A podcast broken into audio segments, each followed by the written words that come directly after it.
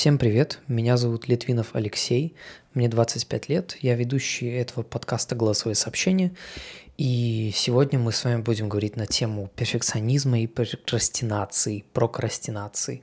Такое сложное слово, откладывание его еще можно называть, лень некая. То есть некоторые разделяют эти понятия, они, наверное, все-таки отличаются, но конкретно здесь я буду рассматривать э, некое откладывание того, что нужно сделать, или того, что как бы думаю я, что мне хотелось бы сделать, и перфекционизма.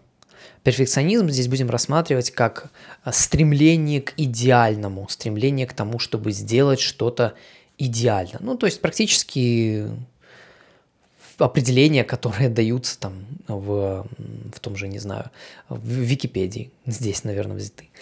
Вот, и я просто хочу э, показать этим выпуском, что, по сути, прокрастинация, перфекционизм в каком-то смысле это такая, знаете, красивая форма прокрастинации. Это такой элитный способ откладывать важное и заниматься чем-то неважным, полировать это. То есть э, вообще сначала разберем тему прокрастинации. Я как-то эту тему уже поднимал в подкасте, там, способ остановить прокрастинацию, как, э, как подход, когда мы формулируем очень просто наши задачи и систематизируем это, к этому подходим. То есть такое это один из аспектов. Но если в целом э, рассмотреть, что такое прокрастинация, то так, как бы на таком высоком уровне, то и вообще рассмотреть, в каком контексте она происходит. Потому что мне очень нравится вот в последнее время рассматривать э, вещи в разных контекстах, в ширине контекста.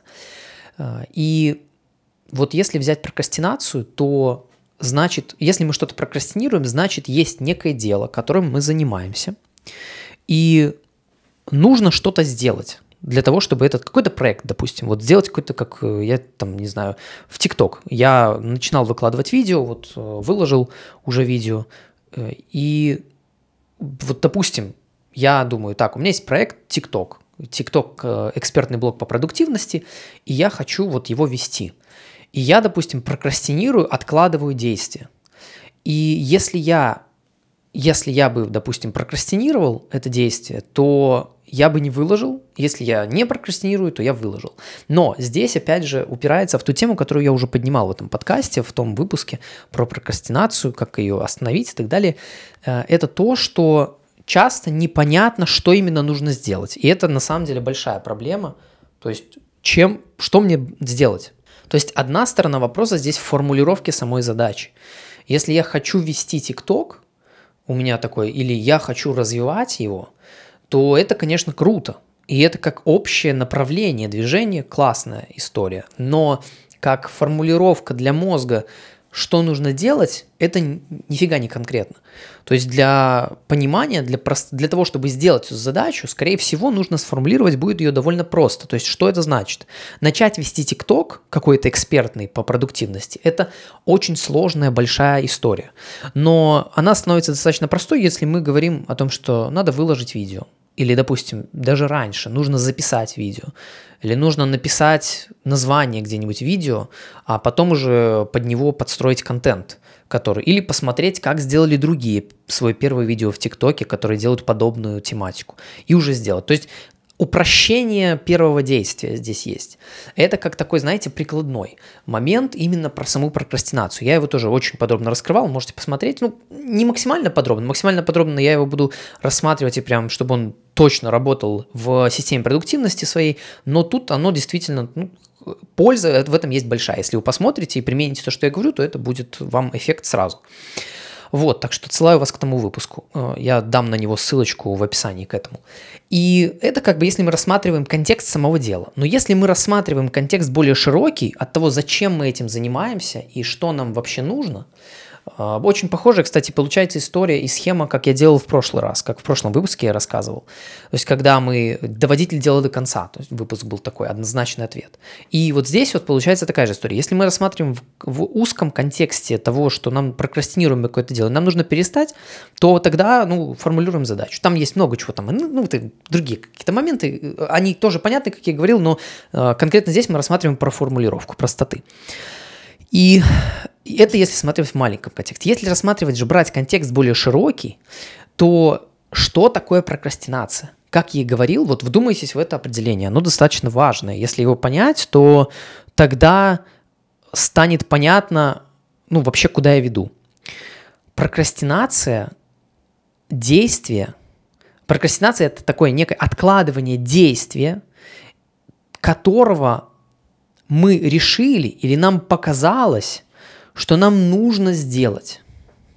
То есть, если вдумываться в это определение, то нам мы решили в какой-то момент времени, что нам нужно сделать конкретное действие, нам нужно сделать конкретный проект.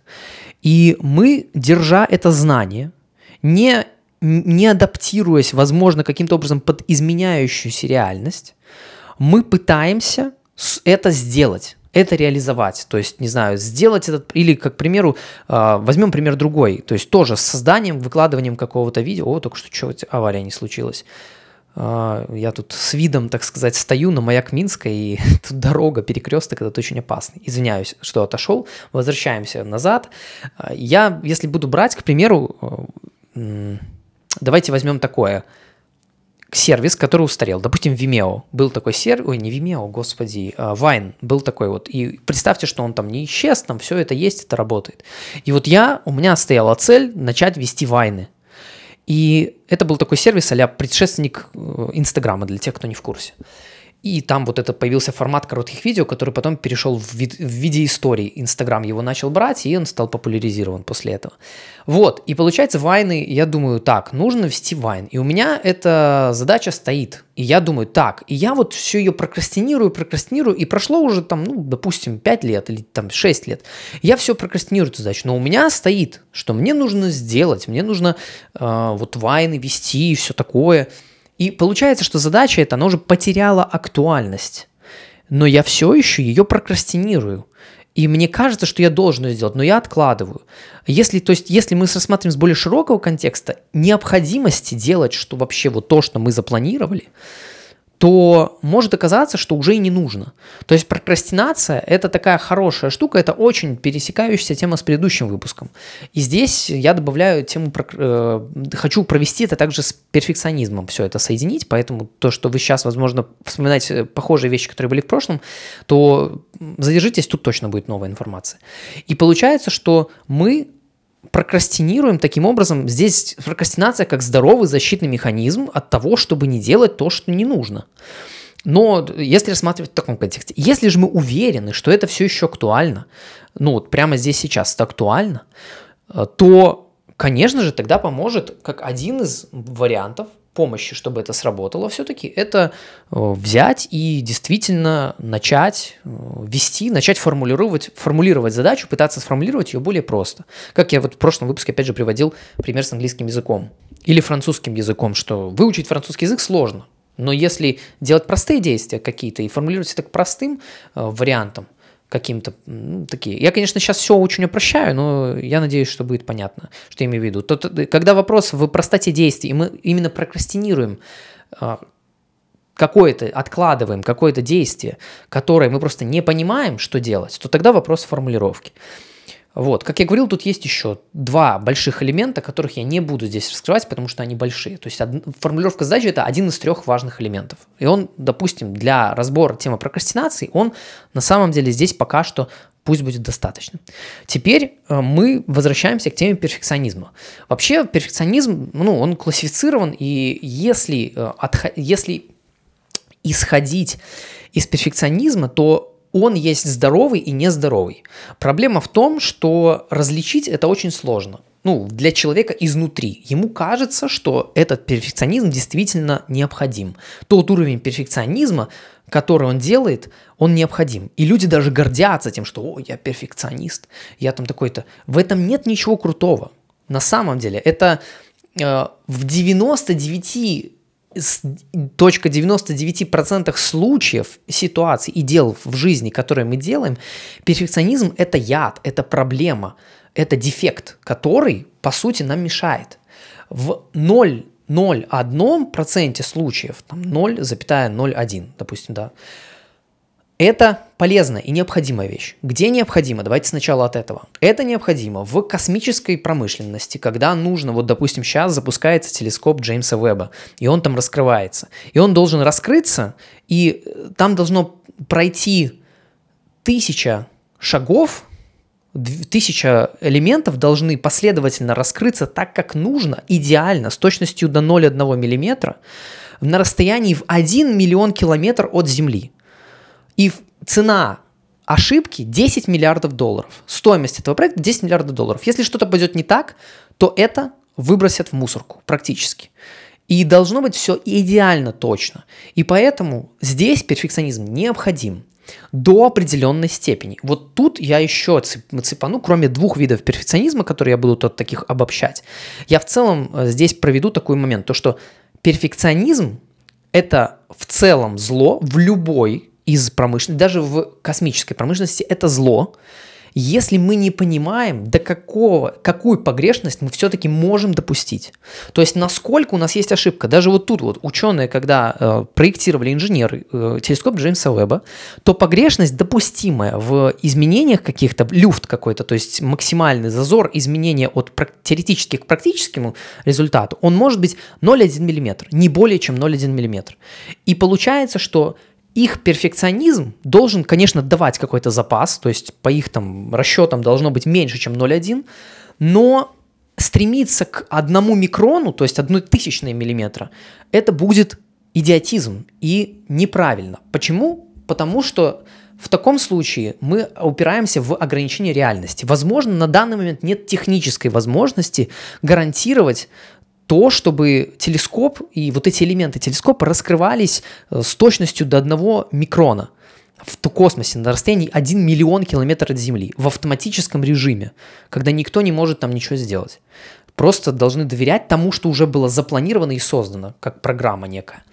И получается, если ограничение реальности на данный момент технического прогресса, возможностей, временных возможностей, что вдруг нужно потратить 100 лет на то, чтобы сделать такую точность, оно нас ограничивает. И оно, получается, в итоге приводит к тому, что этот телескоп бы не был создан, если бы критерий вот этой вот точности, он был определен слишком мелким. А проблема перфекционизма в реальности как эмоции, потому что перфекционизм он исходит из неких эмоций. Это страх, тревога, какое-то беспокойство, возможно, там миссия какая-то, ну, то есть э, какое-то восхищение, восторг. То есть это некая такая эмоциональная, знаете, связь с миром получается через, через перфекционизм. То есть это некая эмоция, которая транслируется в виде подхода. И получается, что если в жизни мы это берем, то часто у людей нет вот этой границы перфекционизма. То есть до какой степени я буду это полировать. И каждый раз эта граница отодвигается э, при приближении к тому, чтобы все-таки создать что-то, чтобы запустить тот же наш телескоп какой-то, запустить ТикТок. Эта граница все время отодвигается, то есть надо еще больше и лучше, и еще, и еще, и еще. То есть получается бесконечно и, соответственно, действие не происходит. То есть это, по сути, происходит прокрастинация нужного действия. Выложить видео в ТикТок, там, запустить телескоп. Происходит прокрастинация из-за неправильной границы вот этой вот погрешности, неправильной установленной допустимой погрешности. Получается, это откладывание. И в реальности, вот оно, происходит либо постоянно знаете, уточнение, все уменьшение погрешности должно быть лучше, лучше, лучше, лучше, и с действия не происходит а, какая-то прокрастинация, либо либо просто изначально эта граница погрешность, она установлена на таком высоком уровне, что человек ее не может сделать. В виде прикола и шутки это выражается в фразе сайт перфекционист.ком до сих пор не открыт. То есть, понимаете юмор? До сих пор идет как будто допиливание, идет вот это вот подбор вот всех идеальных элементов. И здесь очень эта вся тема на самом деле с прокрастинацией, с перфекционизмом, излишним перфекционизмом, который не нужен в реальности. Он упирается, она упирается в эмоциональную историю самого человека, который этим занимается. Невозможно в контексте того, что мы делаем, отделить самого, саму личность человека.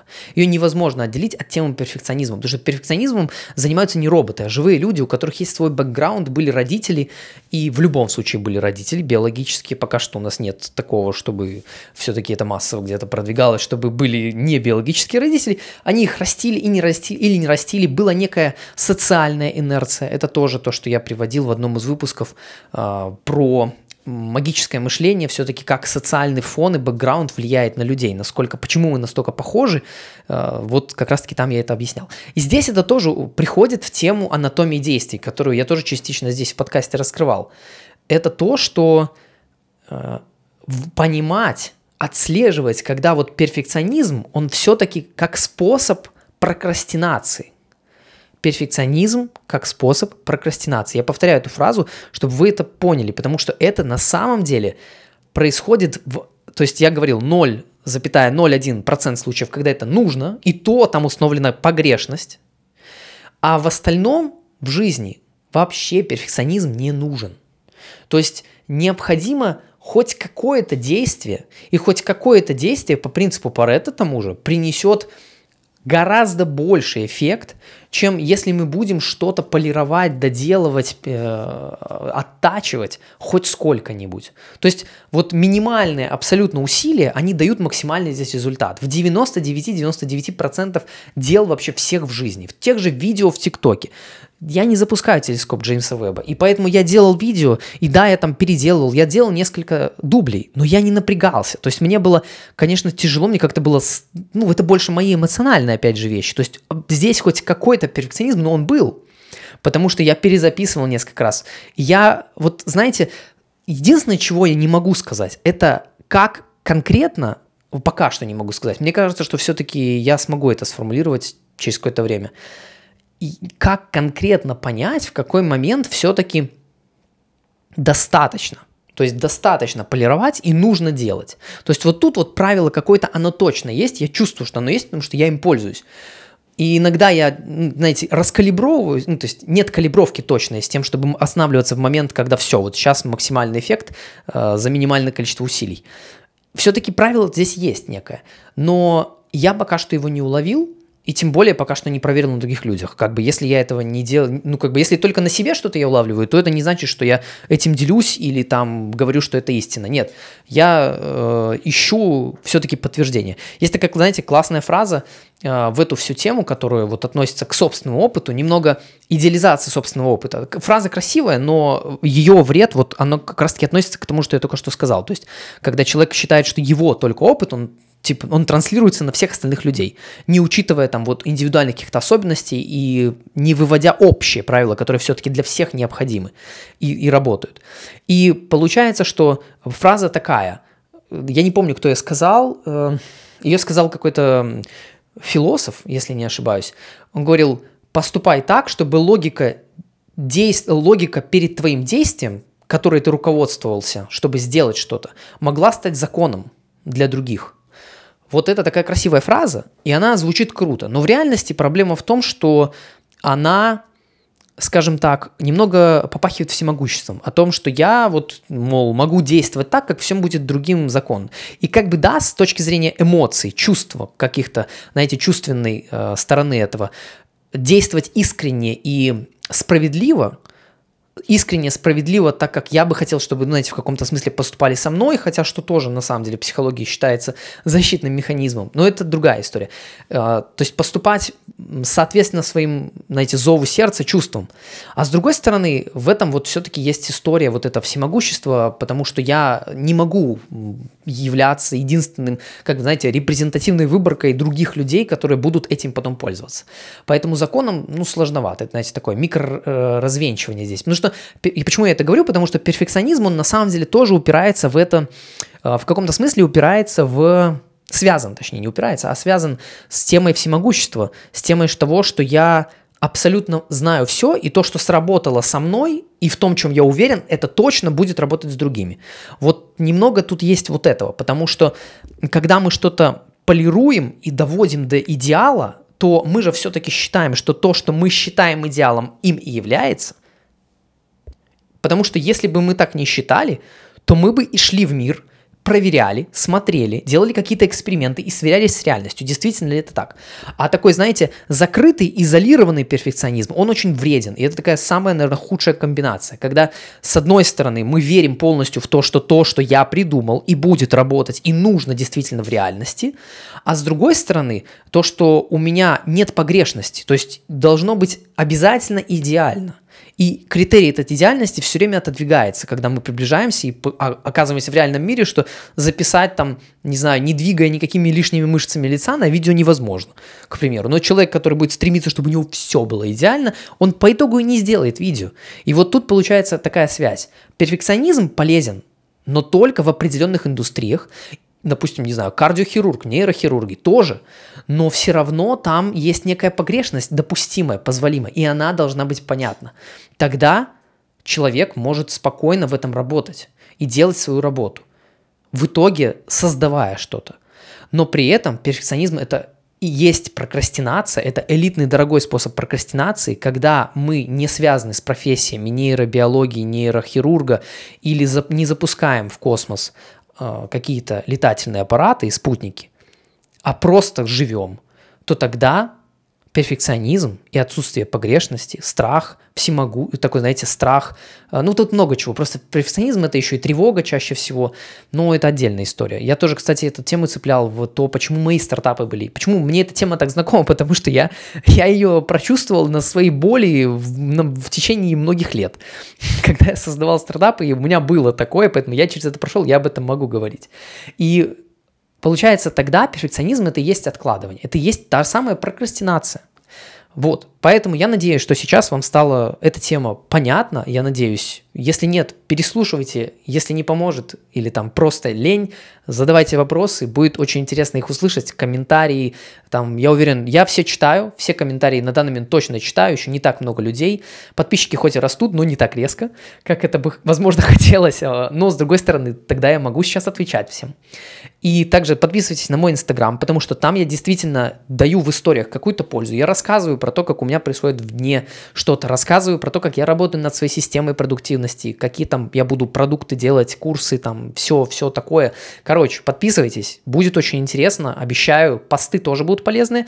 И в ТикТоке тоже будет другой контент, но тоже по похожей теме. Там я буду уже экспертные видео по продуктивности тоже рассказывать. Тема продуктивности такая широкая, что вы даже не представляете, насколько там всего можно разнообразного, интересного найти и сделать.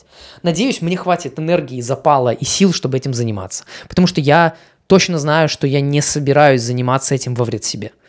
Я надеюсь, что вам это будет интересно, поэтому спасибо большое, что дослушали, и до следующих выпусков.